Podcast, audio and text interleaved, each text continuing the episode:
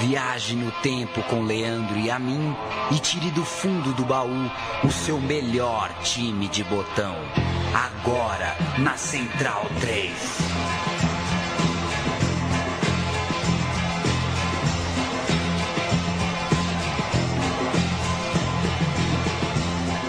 Vinte e seis vezes um jogo de Copa do Mundo foi decidido nos pênaltis uma crueldade para quem trabalhou por dias nas linhas táticas, físicas, técnicas, uma dificuldade extra para quem ficou em campo por 120 minutos e ainda tem que ser provado psicologicamente, mas um grande prazer para quem assiste do sofá pela TV sem envolvimento, claro, de torcedor com nenhum dos times ou seleções. Uma fábrica de vilões, mas também um lugar é, bom para se forjar alguns heróis. O meu time de botão de hoje e dessa semana contará a história das disputas em pênaltis em Copas do Mundo. 26 disputas.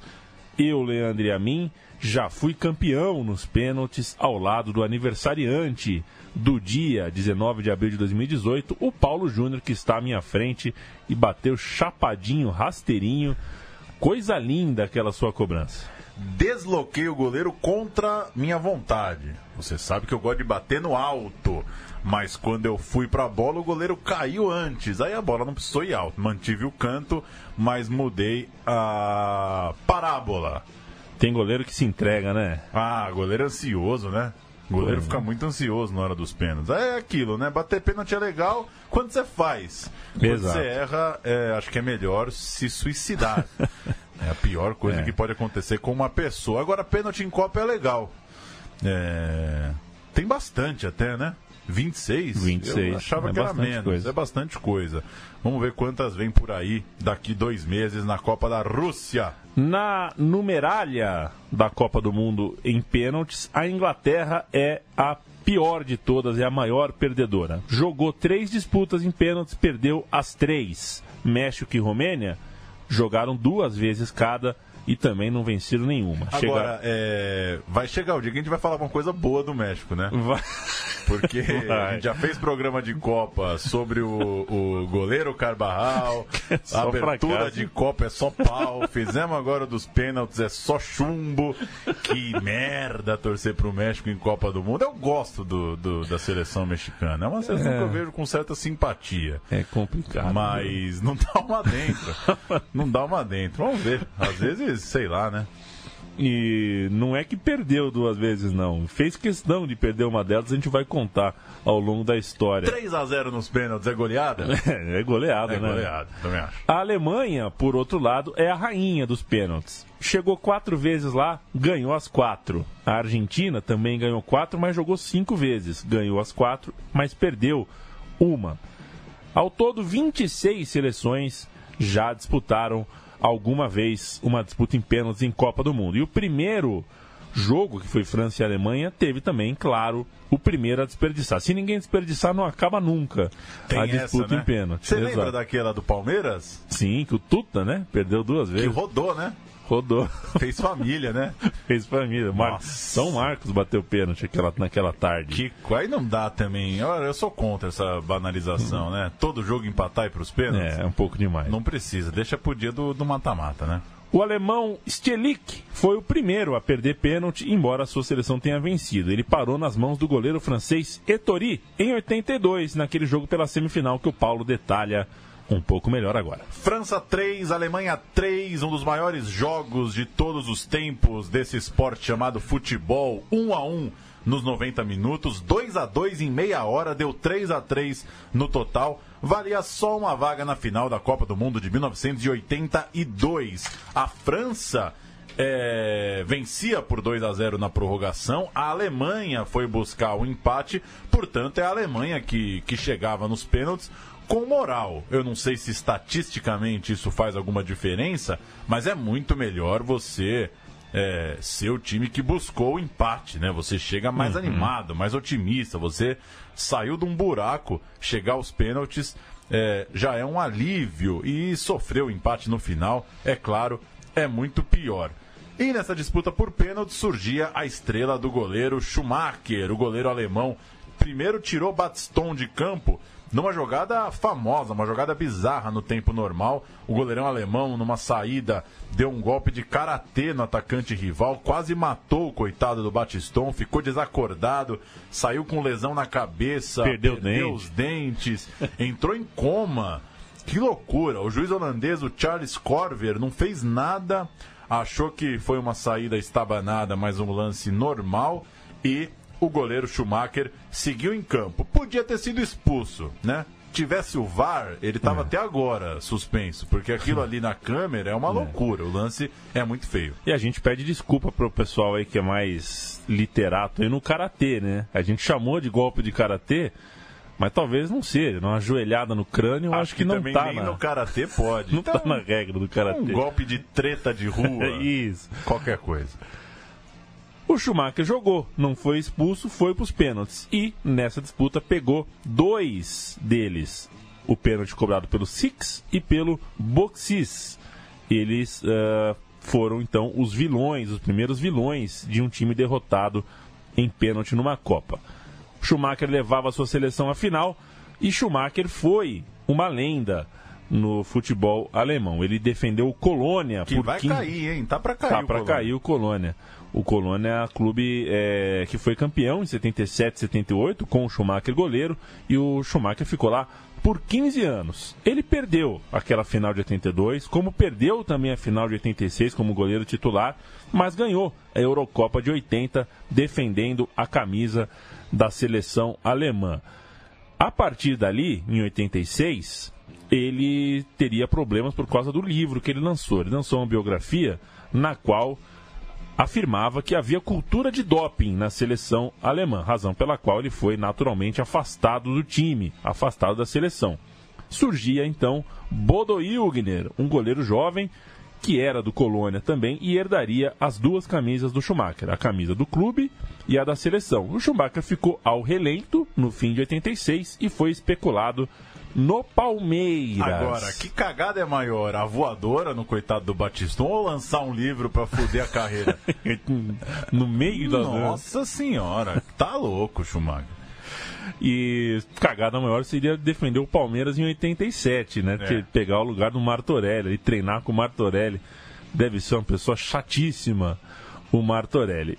Ele continuou a carreira, o Palmeiras também continuou a vida e ele preferiu jogar no Schalke 04. Passou pelo futebol turco, foi campeão turco pelos Canários do Fenerbahçe e defendeu no fim de tudo Bayern de Munique e Borussia Dortmund antes de virar treinador de goleiro. O pouco caso que ele fez com o Batiston nesse lance horrível em que ele rachou a cabeça do adversário ficou marcado negativamente. Pegou mal não só a entrada, mas uh, de certa forma ele ignorou o jogador, o jogador morto, né? o jogador desmaiado. Nat morto. Nat morto no gramado e isso manchou também a sua carreira e nem as duas defesas, as duas cobranças de pênalti defendidas por ele restauraram de todo essa imagem que o Schumacher é, acabou adquirindo. E ele teria dito na biografia que o Batiston fez cera no lance. É. Brincadeira. 1986, chegamos na Copa seguinte, uma Copa com três disputas de pênaltis, todas na fase de quartas de final. Schumacher pegou mais dois e a Alemanha tirou o México. Olha ele aí, que era dono da casa, caiu nos pênaltis, vendeu caro aquele jogo, orgulhou a torcida, mas não suportou a disputa na marca da Cal. Faf salvou a Bélgica numa histórica vitória diante da Espanha e o mais conhecido pela nossa torcida, a disputa mais famosa para nós brasileiros, Brasil e França, primeira experiência do Brasil na disputa por pênaltis em mundiais. Brasil e França, 1986. Quem viveu não se esquece daquela tarde, acho que era um sábado. E foi uma disputa cheia de detalhes. O primeiro deles acontece no tempo normal e se chama Zico. Meio baleado, meio sentindo a perna ali, meio lesionado, ele entrou no segundo tempo e pegou a bola para bater quando o juiz marcou pênalti a favor do Brasil. Mas ele perdeu o pênalti, o Bates defendeu. Então a disputa em pênalti Brasil-França começa com um pênalti perdido no tempo normal. O jogo caminhou para as decisões de penalidades com bastante emoção, um jogo lá e cá no final, e na disputa em pênaltis o Sócrates abriu a série perdendo, bateu com displicência e jogou fora a nossa primeira cobrança. Há controvérsias, hein? Vou fazer aqui o advogado do diabo. Talvez não tenha sido displicente, Quando né? o cara faz o gol é tranquilidade. É verdade. Quando erra é displicência. É igual a história do Galvão Bueno, né? Quando É. o goleiro acerta o canto, ele não fala que tem que esperar, É, é isso. né? É isso. Mas o Galvão Bueno é o senhor retórica, né? Ele, se o cara pula, enfim, deixa pra lá. O Galvão é um homem protegido por esse podcast. A disputa em pênalti seguiu. E se Zico e Sócrates já tinham perdido o pênalti naquela tarde, faltava o Platini. E o Platini também perdeu, isolou a bola, mandou por cima, longe do gol. Deu uma esperança para os brasileiros, uma esperança que foi é, transformada em pó pouco depois, quando o zagueiro Júlio César, de bom aproveitamento nos treinos, carimbou a trave do goleiro Bates e colocou o Brasil no match point da derrota. O Fernandes só precisava converter, assim fez. A França passou para a semi e o Brasil de Tele foi eliminado. Júlio César, nascido em Bauru. E você já se pegou pensando sobre a cidade e o lanche, né? Pouco, viu? Pouco, então Pouco. tá. Júlio César nasceu em Bauru, tinha 23 anos na Copa do Mundo, fez a vida na Europa. Um jogador de muito sucesso na Europa e pouco falado, pouco reconhecido, assim é minha opinião, aqui no Brasil. Surgiu e passou bons anos no Guarani, mas aí viveu quatro anos na Juventus, onde levou uma Copa da UEFA, quatro anos no Borussia Dortmund, onde levou uma Champions League, e voltou para o Brasil para jogar no Botafogo já em 98. Pela seleção, fez só 14 partidas, acabou marcado por esse pênalti errado. Foi o vilão da vez, né? Acabou sendo o Júlio César que errou o pênalti. Coisa que eu acho, não sei se você concorda, que hoje em dia tenta se aliviar, né? Acho que já são muitos anos, né, de, de disputa por pênaltis e hoje tenta se não levar tanto em conta, né? O cara errou o pênalti, mas jogou bem. O cara errou o Exato. pênalti, mas acontece. É, com o Júlio César não foi isso, né? Júlio César virou o zagueirão que, pô, não pode errar o pênalti. Errou. Se Errou. deu mal, acabou tendo uma carreira muito pequena na seleção brasileira. Já mostramos esse áudio em outros carnavais. João Saldanha, comentarista da TV Globo, comenta assim a no desperdício de Sócrates na primeira cobrança de pênalti em 86. Aí o Sócrates. Vamos ver.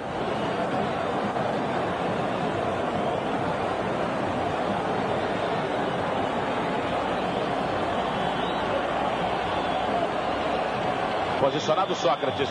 Autorizado. Partiu, bateu, defende Bates.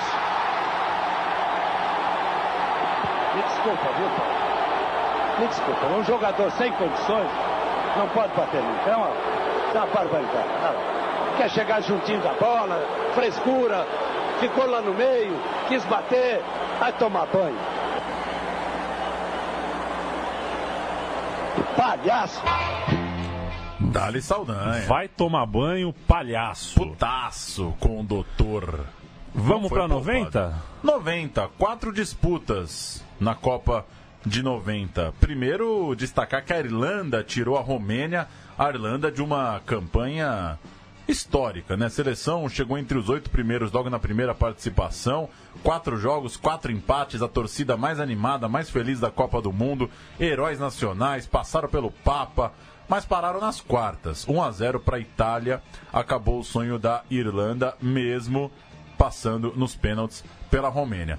Ainda nas quartas, Maradona perdeu um pênalti contra a Iugoslávia, mas teve a alma eh, protegida, teve o couro eh, protegido pelo Goicocheia, que defendeu duas cobranças. O pegou o quarto, pegou o quinto, salvou a pele do Maradona e a Copa caminhou para as semifinais, onde ambos os jogos, ambas as semis, terminaram nos pênaltis. Inglaterra e Alemanha, o famoso jogo do Gascoigne chorando porque tomou o amarelo que o tiraria da final. O jogo foi em Turim, foi 1 a 1 com bola rolando. Teve vitória, como a gente já falou no começo. Se tem a Alemanha, a Alemanha ganhou. Foi o quarto e o quinto penais dos ingleses que foram jogados fora. O Pierce parou nas mãos do Ilgner e o Chris Weddle chutou para fora. A Alemanha, então, jogando de verde, inclusive, estava na final a partir daquela cobrança do Weddle. A outra semifinal, em Nápoles, foi o famoso jogo do Maradona, ídolo da cidade, pedindo apoio da torcida local contra a seleção italiana. E, de novo, o quarto e o quinto pênaltis foram desperdiçados. Dessa vez, os italianos Donadoni e Serena foram defendidos por Goicoechea e assim a Itália saiu da Copa é, que ela mesma organizou e o Goicoechea conseguiu defender quatro pênaltis em duas partidas, um número até então inédito em uma mesma Copa do Mundo. Ele igualava o Schumacher que fez isso em dois mundiais diferentes. Sérgio Javier Goicoechea. É, tem uma história curiosa. É curiosa a escolha dele, inclusive, para a Copa de 90. O Bilardo chamou o Pumpido, que era o goleiro do River Plate, e o Goicoechea, que foi reserva do Pumpido no próprio River Plate por um bom tempo, mas acabou virando titular na Copa porque o Pumpido não só levou um frango na estreia, como na sequência se lesionou com gravidade coisa do destino. O Goicoechea não era um goleiro excepcional, excelente, nem perto disso, mas acabou sendo o camisa 1, portanto, substituto no gol naquela Copa de 90 e depois foi o goleiro de duas conquistas importantes, das últimas glórias da seleção da Argentina. Copa América de 91, Copa América de 93, inclusive passando pelo Brasil nos pênaltis, e Copa das Confederações de 92. Aquela trinca de títulos da Argentina no começo dos anos 90, claro, é, lembrando que a Copa das Confederações não tem, já não tinha, também não tem nenhuma importância, o que vale mesmo é lembrar das duas edições da Copa América, o Goicoechea era o goleiro daquela Argentina. Goicoechea também foi o goleiro daquele Colômbia 5, Argentina 0 em Buenos Aires, ali no começo do fim de, sua, de seu mandato como goleiro da Argentina. A caminho da Copa de 94, ele apresentou-se em má fase flagrante e assim perdeu a vaga para Islas no Mundial dos Estados Unidos. No ano seguinte, pouca gente lembra disso, talvez, mas ele defendeu o Internacional, jogou o Brasileirão aqui no Brasil e sem maiores brilhos, aquele time do Inter era uma tiriça, como é que falava o, o zagueiro do, do Novo Horizontino ali? O Salles? É... Tiriça, não é? Não. Ih, Canhaca, sei lá o que, que ele falava lá. Chamou Guerra também, né? De. É. Aquela. Carniça. carniça, aquela carniça. A seleção, o, o, time, o time do Inter era uma carniça em 95. Antes disso, ele jogou nos dois maiores times do Paraguai, o Cerro e o Olímpia. Também voltou ao River Plate jogou no Racing em algum momento de sua carreira também e nunca foi uma unanimidade nos clubes pelos quais passou. Também não é uma unanimidade como apresentador de TV, e ele apresentou alguns programas de TV, entre eles El Noche del 10 no canal El 13, programa um show de horrores que apresentava Diego Armando Maradona e Sérgio Goicoechea. Ele era o co-apresentador. Participou também de outros programas como reality shows. Ano passado fez uma novela na TV argentina, enfim. Um cara metido a ser midiático ali, uma figura sui generis. Não é, o, não é o único goleiro sui generis da Argentina que a gente vai contar hoje aqui no meu time de botão. Em 2014 ele foi comentarista de televisão da Copa. É o que se espera de um ex-jogador que comente futebol em uma Copa do Mundo. Foi assim o Goicoechea aqui em Copacabana. Ele entrava ao vivo de Copacabana em 2014. Goicoechea parando a Itália. Vamos ouvir? Vamos ouvir. Bueno, de arriba, porque de abajo también. A ver, Vasco, ya agrandado. Ahí va a ir Serena con el penal. Ahí va a ir Serena. Atacó el Vasco y Argentina finalista del campeonato del mundo. Gracias a Dios, lo merecía Argentina. Volvió a atacar el Vasco Goicoechea. Volvió a ganar Argentina en la definición por penales. Y esta vez por derecho de conquista, por derecho propio. Argentina es el finalista. Festa argentina e vamos para 94, né, Paulão? 94, disputa de pênalti pra lá, pra cá, chegou um dia que deu na final, Itália e Brasil, a final mais longa da história de todas as finais, de todos os esportes do mundo, uma pelada em Pasadena, 85 graus na sombra que não tem sombra, é, jogadores exaustos já no hino nacional, dois tempos de 900 minutos, prorrogação eterna, deu pênalti. Um jogo. É, eu não revi depois de adulto esse Brasil Itália de 94. É as minhas lembranças são as piores possíveis. Tanto que se o jogo fosse bom mesmo, o beijinho do Paluca não precisava de quatro replay, né? Nos melhores momentos. Enfim, Baresi e Bádio erraram suas cobranças, isolaram, quer dizer.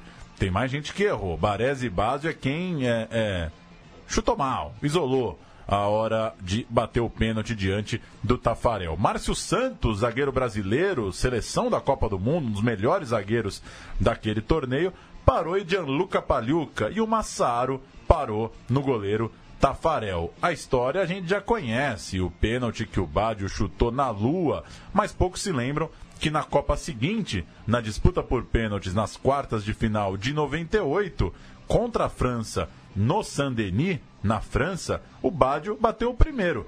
Ele que acabava a Copa de 94 errando, chutou o primeiro na Copa seguinte, fez. O Dibiadio é quem errou, parou no travessão e a França tirou a Itália na Copa de 98. Um jogo muito legal, esse França-Itália. O Roberto Baggio tinha batido um pênalti em 98 já na primeira fase, num jogo, se não me engano, contra o Chile. Esse, essa cobrança de pênalti parou o mundo do futebol, né? Pênalti para a Itália. Será que o Badio vai pegar a bola? Sim, ele pegou e fez o gol. E acabou é, inspirando uh, o Whisky Johnny Walker a fazer uma propaganda com ele, mostrando é, como foram os quatro anos pensando no pênalti de 94 até o alívio de 98. I made a mistake in the 94 World Cup. and my country lost. I miss that penalty every day for four years.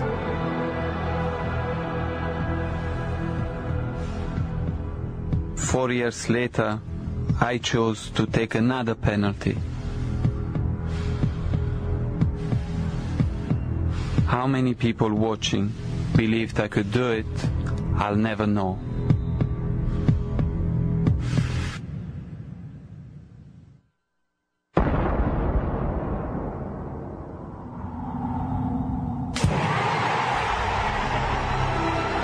What matters is that I believe.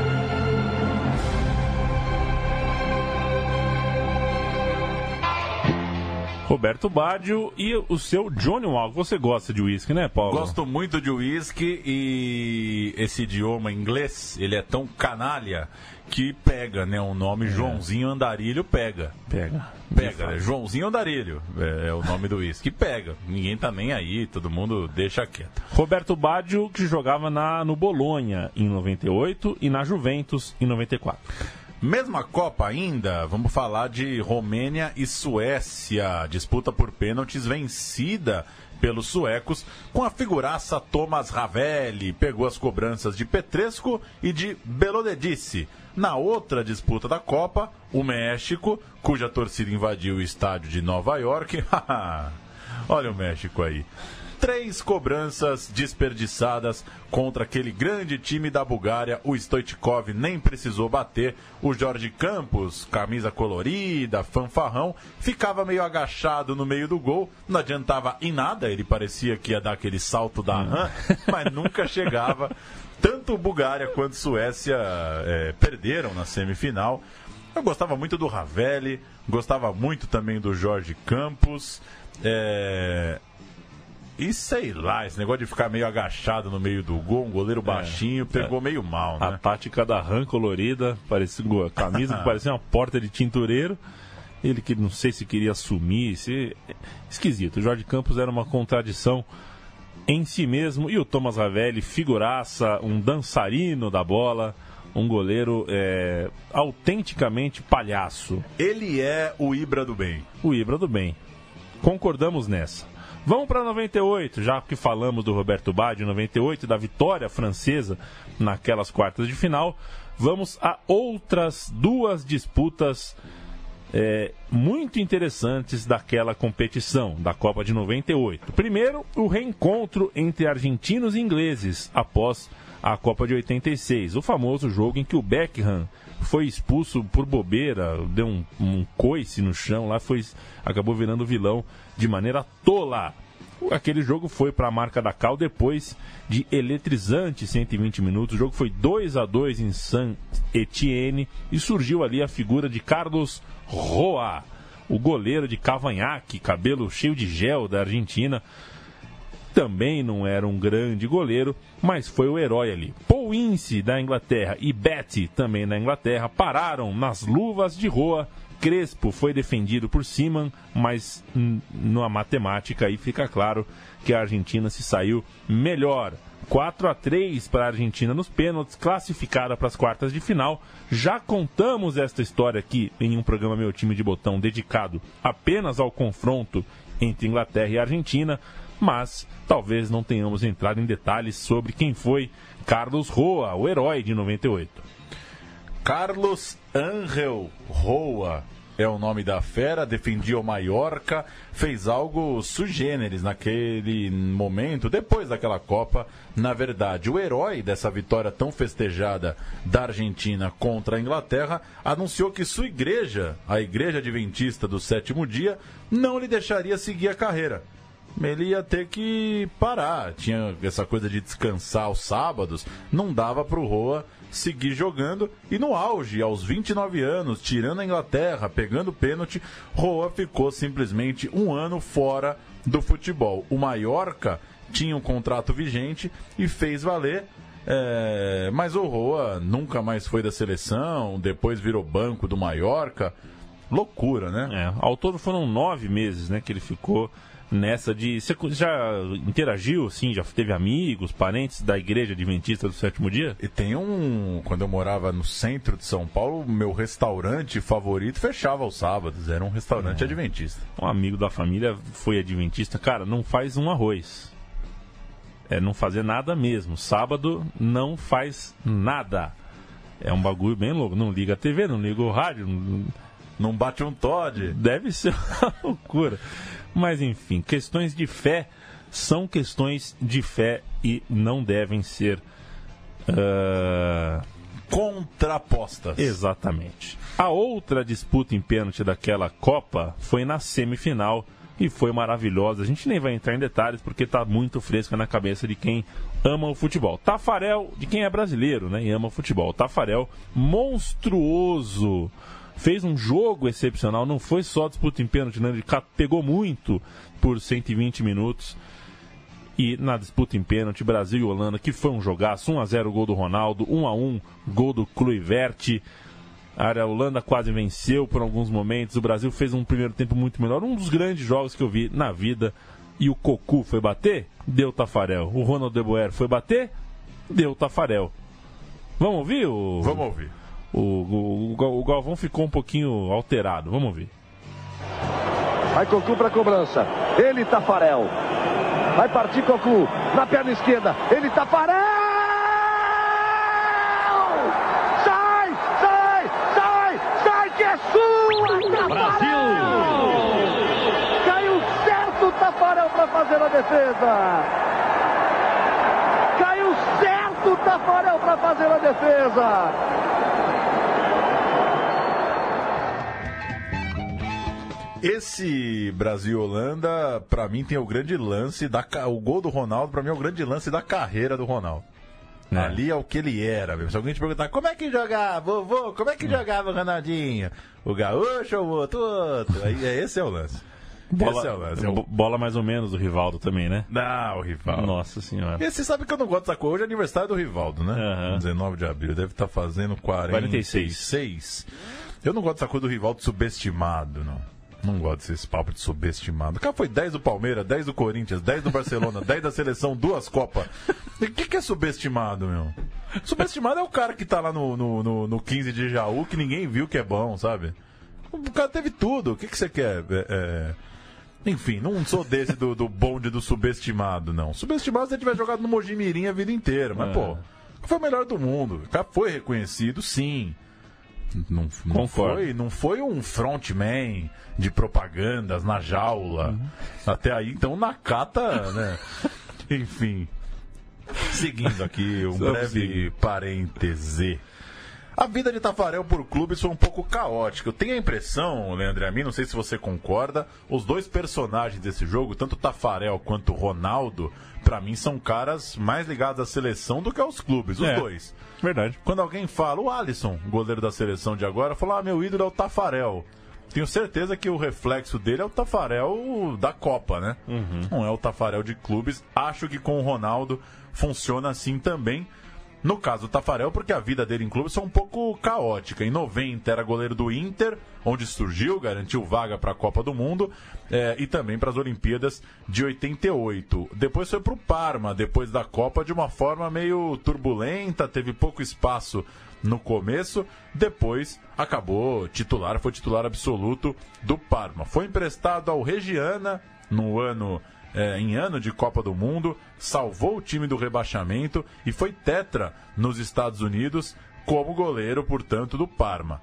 Veio para o Atlético Mineiro em 95, viveu um período legal, mas também pouco brilhante do time mineiro. Foram três anos de Atlético e a ida para o Galatasaray depois da Copa de 98. Lá ganhou o maior título da história do futebol turco, foi campeão da Copa da UEFA de 2000 e no fim das contas, três Copas do Mundo no currículo, nas três indo jogar, meio que se transferindo, meio que voltando de empréstimo, sempre meio no enrosco assim, ninguém sabe. É difícil cravar, né? Em que time Tafarel jogava em cada Copa, É, né? exato. É sempre meio enroscado. No fim das contas, 123 jogos pela seleção, um gigante da história da seleção brasileira. A Copa de 2002 é muito difícil de achar coisa, né? Coisa que preste, no caso, né? Ô, copinha Ruim, né? difícil, cara. Ruim. Por isso que a gente vai passar rápido, porque tem uma coisa, né? Um desconto pra ela. Na, na Copa de 2002, isso passando a regra em 98, indo em frente, teve o gol de ouro, né? Ah, sim. o gol de ouro é, abreviou, de certa forma, é, impediu que algumas disputas em pênalti acontecessem. Por exemplo, a Suécia podia empatar a prorrogação contra Senegal e aí teria pênaltis. Coreia e Itália. Coreia e Itália, a mesma coisa. Então, a Copa de 2002 não teve nada de muito relevante em termos de disputa em pênalti. Até teve. A Espanha venceu a Irlanda nas oitavas e perdeu para a Coreia nas quartas. A Espanha foi a protagonista, então, com uma vitória e uma derrota no mata-mata de 2002, no que tange a disputa, as disputas em pênaltis. Mas acaba por aí. Foi isso que a gente teve de bola na cal. Bora para 2006, porque em 2006, mais uma vez, a Itália decidiu uma Copa do Mundo batendo penais. Quatro disputas por pênaltis em 2006. De novo, uma final. Embora naquela final o pênalti do, do tempo normal, Zidane bateu um pênalti com cinco minutos de jogo, tenha sido mais absurdo, né? Uma cavadinha. O Zizu não estava muito bem da cuca naquela jornada, acabaria expulso, como todos se lembram, é, algum tempo depois. A Itália, enfim, venceria uma disputa de pênalti naquele dia em Berlim, depois de tantas derrotas traumáticas nessas condições. É, inclusive, era a primeira vez que uma disputa de pênalti se repetia, né? Itália e França, é, novamente, numa disputa por pênaltis. Trezeguet, o único a perder naquela decisão, atuava na Itália, pela Juventus, o que causou um constrangimento duplo no jogador. Na derrota ele era argentino, na vitória ele era um filho da França. Então ele já tinha essa coisa, é, já era pressionado pela nacionalidade e foi bem ele que errou o penal. E foi parar na Itália, né? Quer dizer, ironicamente recebido como herói no país que lhe tirou uma Copa do Mundo. A Alemanha voltou à rotina de vencer disputas em pênaltis, tirou a Argentina. A Argentina só perdeu uma vez disputa em pênalti, foi para a própria Alemanha, que também que é a única invicta aí que disputou mais de três vezes uma disputa em pênalti. O Lehmann reviveu Schumacher, pegou duas cobranças, a do Ayala e a do Cambiaço. E a Argentina, que até tentou meter uma Libertadores no fim do jogo, depois do apito final teve empurra-empurra, aquela dedo em rixe, para ver se tirava a Alemanha um pouco dos trilhos na hora de bater os pênaltis. Não arranjou nada com esse jogo mental. Caiu fácil porque o Lehmann estava inspirado. Outra disputa em pênalti de 2006. Ucrânia 3, Suíça 0. Passa, né? Eu não, lembro, eu não lembro, eu não lembro, eu não lembro nem Nossa, Eu não lembro chega esse jogo. Ucrânia e Suíça, realmente. Que chega desse jogo, né? Vocês vão me desculpar. Nas oitavas de final foi esse jogo. Na preliminar de Brasil e França, pelas quartas de final, Esse foi um diaço. um diaço, né? Portugal e Inglaterra jogando uma da tarde aqui no Brasil. O Felipão on fire na sua mais maluca versão, fazendo Portugal encarar a Inglaterra nos pênaltis. Foi 3 a 1 após um terrível 0 a 0 Na verdade, o jogo foi ruim, Ruim. por 120 minutos. Muito diferente do jogo entre os mesmos ingleses e portugueses dois anos antes, na Euro de 2004. O resultado é o mesmo. Portugal ganhou em 2004 na Euro e voltou a ganhar em 2006 de novo com o Ricardo no gol, que agora defendeu as cobranças do Gerrard, que foi o terceiro a bater, e do Carragher, que foi o quarto a cobrar. A bola do jogo estava na mão, nos pés, no caso, de Cristiano Ronaldo, menino de tudo, ainda feinho, com os dentes meio torto. Foi, foi lá, bateu a quinta É cobrança. impressionante o chá de belezura né, que esses caras tomam, que compra aí nas Europa. Que loucura. Vamos. Mas o Cristiano Ronaldo jogou bem nessa Copa. Ele, É, ele jogou era bem. um pontinha serelepe. Hoje está circulando aí uma estatística. É, quantos jogos Cristiano Ronaldo, Messi, Neymar e, e demoraram para fazer 50 gols? Porque o menino lá, o Mbappé, fez 50 gols na vida aí. E o Cristiano Ronaldo é o que mais demorou. Demorou assim, 200 e cacetada. Porque de fato, o começo da carreira dele foi Era muito longe pouco do gol, né? goleadora, né? Muito pouco. Ele tem, né? O comecinho dele tem poucos gols. Mas era um ponta insinuante. Vamos ouvir a TV portuguesa festejando a disputa em pênalti, a vitória contra a Inglaterra. Um nos penaltis. Vai partir para a bola carregar. Toma balanço. Pé direito. Atira, defende. Defende. defende. Ricardo. Obrigado, Ricardo. Obrigado, Ricardo. Grande defesa de Ricardo. É o herói nacional. Nos pés de Cristiano Ronaldo. Beija a bola, Ronaldo. Robinson entre os postes. Felicidades, Ronaldo. Lá vai Cristiano. Vai o Madeirense. Vai Ronaldo. Tens 10 milhões em cima de ti. Aí está Ronaldo. Vai partir para a bola, Ronaldo. Ronaldo vai partir. Paradinha. Atirou. Gol!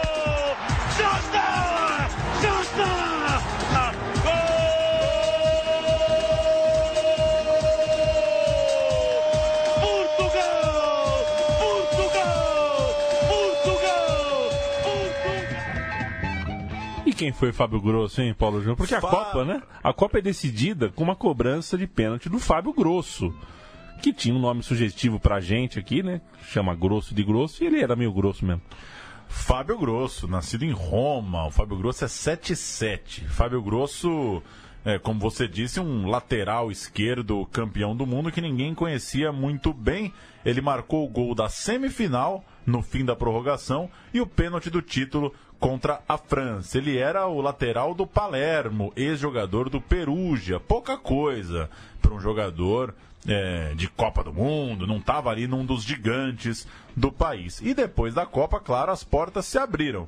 O cara mete um gol com aquela curva, faz um gol de pênalti, vem todo mundo babar ovo pro Fábio Grosso. Inter de Milão, Juventus e Lyon receberam serviços do lateral, mas não deixou muita saudade em lugar nenhum. Grosso é, é bem daqueles casos curiosos de heróis de Copa do Mundo, sem muita. sem uma vida muito relevante. Não dá para dizer que ele brilhou assim, em nenhum desses times. Nas oitavas de final daquela Copa, a Itália venceu a Austrália no último minuto. Veja só, de pênalti. Ex- Inexistente, né? A, Por sinal, a Itália. não- o Pênalti. jogo era enroscado, né? E acabou tendo um pênalti que não foi. Quem sofreu? Grosso, que depois reconheceu que se jogou, né? Que cavou o pênalti. No fim das contas, Fábio Grosso fez 48 jogos pela seleção. A gente vai ouvir o pênalti do título. O pênalti É do isso? título. O mais relevante chute na bola de Fábio Grosso.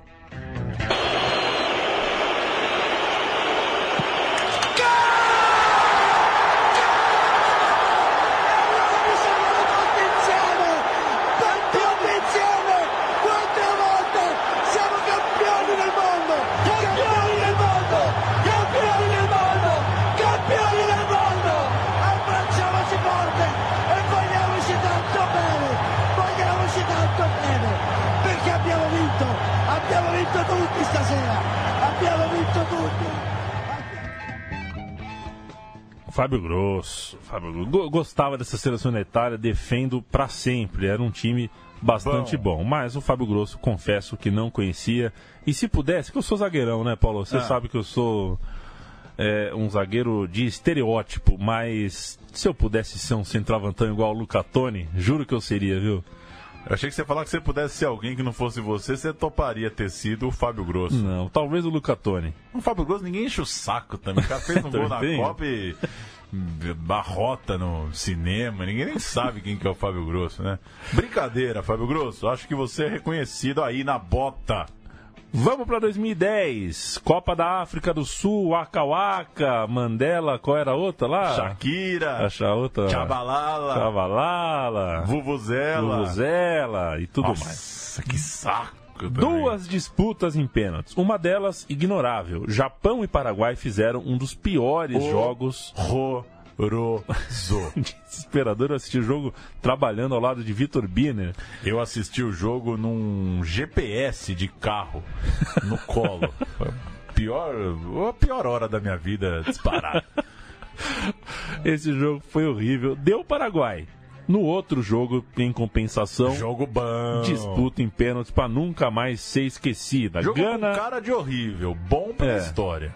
Exatamente, bom pela história. Gana e Uruguai, o jogo em que o Soares cometeu propositalmente um pênalti surreal, espalmando uma bola em cima da linha no final da prorrogação. O pênalti que o, o jogo em que na disputa em pênalti o Louco Abreu definiu fazendo a tal da cavadinha na última cobrança. Era a chance da Gana ser a primeira seleção africana a jogar uma semifinal de Copa. E o 1 a 1 no tempo normal virou ah, ah, uma história sem tanta importância diante da incredibilidade mundial com o lance em que o Soares foi expulso ao espalmar a bola em cima da linha e do lado de fora do gramado comemorar, festejar o fato de que a Samoa Jean pipocou. E o goleiro era o Musleira, né? O goleiro Jean? era o Musleira. É só chutar, velho. que isso, cara? Que que é isso? Esse dia eu fiquei puto, meu. É verdade, o Eu cara, torci pro Jean. Pô, faz o gol. o cara não conseguiu ser feliz, né? Difícil. Ah, coitado da Samoa Jean. Que depois fez uma boa Copa, hein? É, não foi. não- A seleção de Gana era interessante, É, né? era. Mas esse enredo só mesmo a seleção uruguaia conseguiria construir para terminar ainda por cima numa cavadinha. Anos depois, o Louco Abreu, numa entrevista coletiva com o público rindo, meio stand-up comedy, tava ele e o Lugano. E eu não sei se vai dar para entender, mas ele conta que já estava premeditando a cavadinha e ficava perguntando pro Futile, que estava do lado dele. Futile, você acha que o goleiro tá escolhendo o canto? Você acha que ele tá se mexendo? E esperava a resposta do Futile para ele mesmo se convencer a dar a cavadinha. Vamos ver se dá para entender o Abreu falando. tribunales para analizar al arquero cuál es la técnica de él. Entonces, bueno, eh, tenía Fuchile a mi lado y necesitaba un aliado para lo que uno ya se venía imaginando. El único que podría haber encontrado en todo Uruguay. Las cosas que quiere Dios, a veces me puso a Fuchile al lado y entonces patea el primer penal y le pregunto a Fuchi y tiene una, una, tiene una voz muy, muy cómica, ¿no? Entonces digo, Fuchi, ¿se movió el arquero? Sí, se movió. Viene el segundo, viene el segundo penal y le pregunto, Fuchi, ¿se movió? Sí, loco, se movió. Viene el tercer penal y yo necesitaba, nervio, necesitaba reafirmar ya lo que ya pensaba que iba a ser mi forma de patear. Entonces viene el tercero y digo, Fuchi, ¿se movió? Sí, loco, picale, no me rompas el huevo.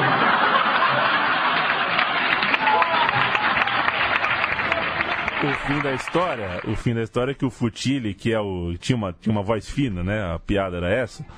Na terceira cobrança ele falou: "Louco, eu sei que você vai dar uma cavadinha, dá logo essa merda dessa cavadinha, e não me enche o saco". E a trivia é que o Asamoah Jean bateu o primeiro pênalti de Gana. Bateu, verdade. Que e fez. tinha errado há, poucos minutos. sete, né? oito minutos, sei lá. Porque foi no finalzinho da prorrogação, né? Exato. E já bateu logo o primeiro. O Forlan fez pro Uruguai, o Jean fez pra Gana. O zagueiro de Gana, acho que foi o Mensah, que perdeu o primeiro pênalti da seleção africana.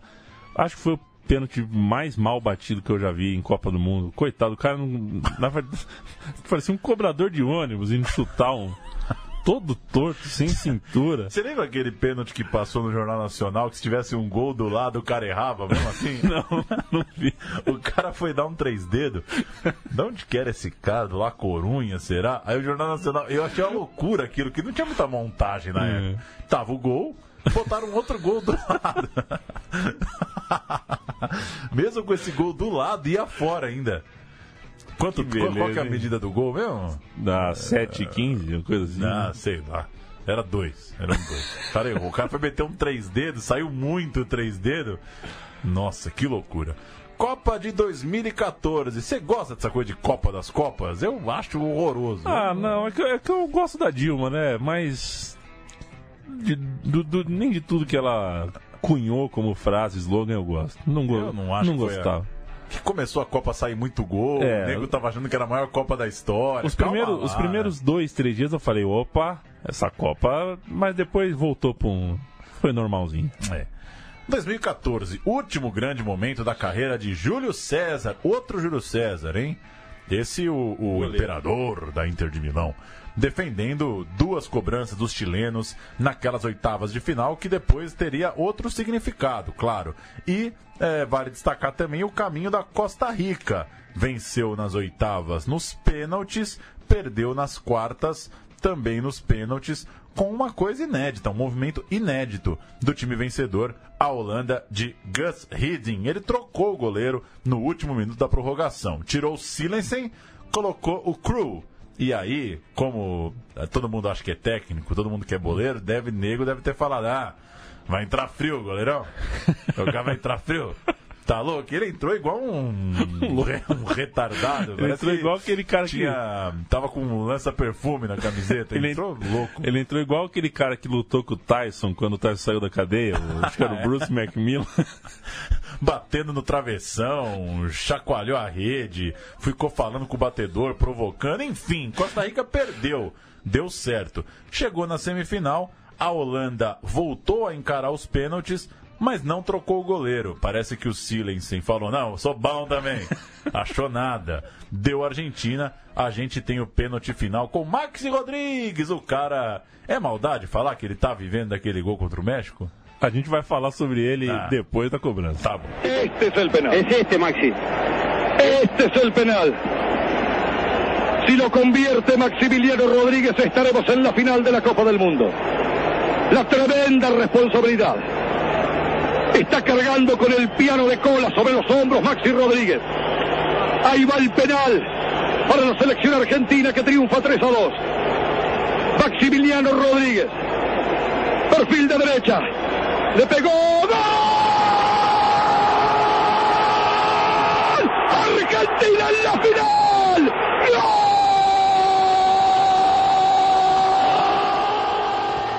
Então, Paulo Júnior, Oi. eu. É que por já há algum tempo o Maxi Rodrigues surgiu no News Old Boys, né?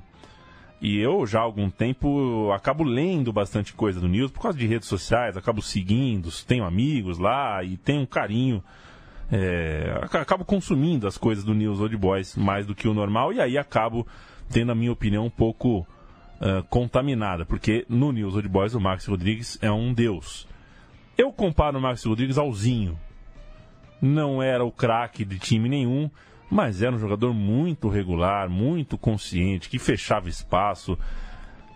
E foi mais do que aquele golaço que ele fez na prorrogação contra o México em 2006. Então, como ele fez o gol aí na semifinal de 2014, a gente conta um pouquinho dele, porque ele fez uma grande passagem, teve uma grande passagem pelo Atlético de Madrid também, foram cinco ou seis anos por lá, jogou no Liverpool, atualmente defende o Penharol, depois de passar eh, alguns anos que pareciam ser os últimos eh, no News Old Boys que o formou. Enfim, eu acho um grande jogador, o Maxi Rodrigues. Mereceu sim bater aquele pênalti na semifinal, o gol que tirou a Holanda da Copa num frio do cão aqui em São Paulo no dia seguinte ao 7 a 1 o que deveria ser o fato de você ser um argentino e estar em São Paulo num dia daquele, né? Pois Que é. dia glorioso. O, ele errou o pênalti depois contra o Atlético Mineiro. Sim. quando Perdeu. o Atlético Mineiro foi, foi campeão da Libertadores, é isso? Exato. Na verdade, antes, né? Um ano antes. Não é no ano do título? É, 2013. Ah, um ano antes da Copa. Isso, Isso, é no é, ano que o exato. Atlético é campeão da Libertadores. Isso, exato. Eu abri aqui só pra ver a idade dele, ele é 8-1, já fez 37. Ó, grande a carreira Dá pra também. jogar ainda um pouquinho, né? Do nosso amigo Maximiliano Ruben Rodrigues. É isso, né? Vamos apostar um Kit Kat? Quantas disputas de pênaltis na Copa de 2018? Duas. Eu Pra acho duas. que oito. Uma Copa horrorosa, travadaça, a Copa do 0 a 0 com oito disputas por pênaltis. Que Deus não te ouça, Paulo Júnior, mas se ouvir que nos divirta, porque disputa em pênalti, no fim das contas, é gostoso, mas é igual uma montanha russa às vezes, né? Vale a pena cinco minutos eletrizantes em troca de 120 minutos de espera? O que, que você sugere? Que Eu já- prefiro já 90 bate metade dos pênaltis no intervalo? Não, eu prefiro 90 minutos de jogo bom, viu? Do que 120 de jogo ruim pra ter uma emoção nos É, pênaltis. tem muito jogo que vai pros pênaltis e cria a ilusão de que foi emocionante. É, mas exato. foi uma bosta, né? Exato. Vide a final de 94. Exatamente. Um saco, né? Acontece. Acabou, viu, Paulo Júnior? Voltamos Valeu. na semana que vem com mais um Meu Time de Botão. Daqui a pouco te encontro em algum canto dessa cidade de São Paulo, porque hoje é seu aniversário. E no seu aniversário, tradicionalmente, eu abro o meu Johnny Walker anual. Joãozinho Andarilho vai brilhar naufragando numa pedra de gelo de água suja. Você sabia que é um perigo, né? O negócio de pedir gelo em boteco. É, né? A água- Porque a água, a água de São Paulo tá uma tragédia, né? O cara passa a vida inteira comprando água em casa, pede um gelão no botecão, aquilo. ah, Não sei se é óbvio, né? Mas o, o cubo de gelo tem uma água Tem. ali. Então, dá meio que na mesma, né? E um abraço pro Tubarão, goleiro do Vila Paulino, primeiro homem a defender um pênalti meu na vida. Eu jamais tinha perdido, era fácil bater pênalti depois que o Tubarão pegou meu pênalti. Primeiro que no lance seguinte eu rompi o ligamento do tornozelo, né? Foi, é, o dia tava bom. Foi o dia que a Manny House morreu, inclusive. É o dia que no Wikipedia tá consolidado como a zica do tubarão, né? A zica do tubarão, exatamente. No lance seguinte, inclusive, o menino chamava Gamarra, né? O zagueiro do Vila Paulino que quebrou o meu tornozelo. Chegou atrasado, né? Chegou atrasado, tadinho dele. E depois de perder um pênalti, eu nunca mais consegui bater um pênalti em paz. É difícil pra caramba. Eu tenho dó de quem tem que bater o branco, sempre conta, né? Que é o maior caminho que ele fez na vida é entre o meio de campo e a marca da Cal. Mas é isso aí. E eu tenho como desejo, até me aposentar, bater um pênalti com cavadinha. E quero, quero não estar lá pra ver. Um Valeu. abraço. Valeu.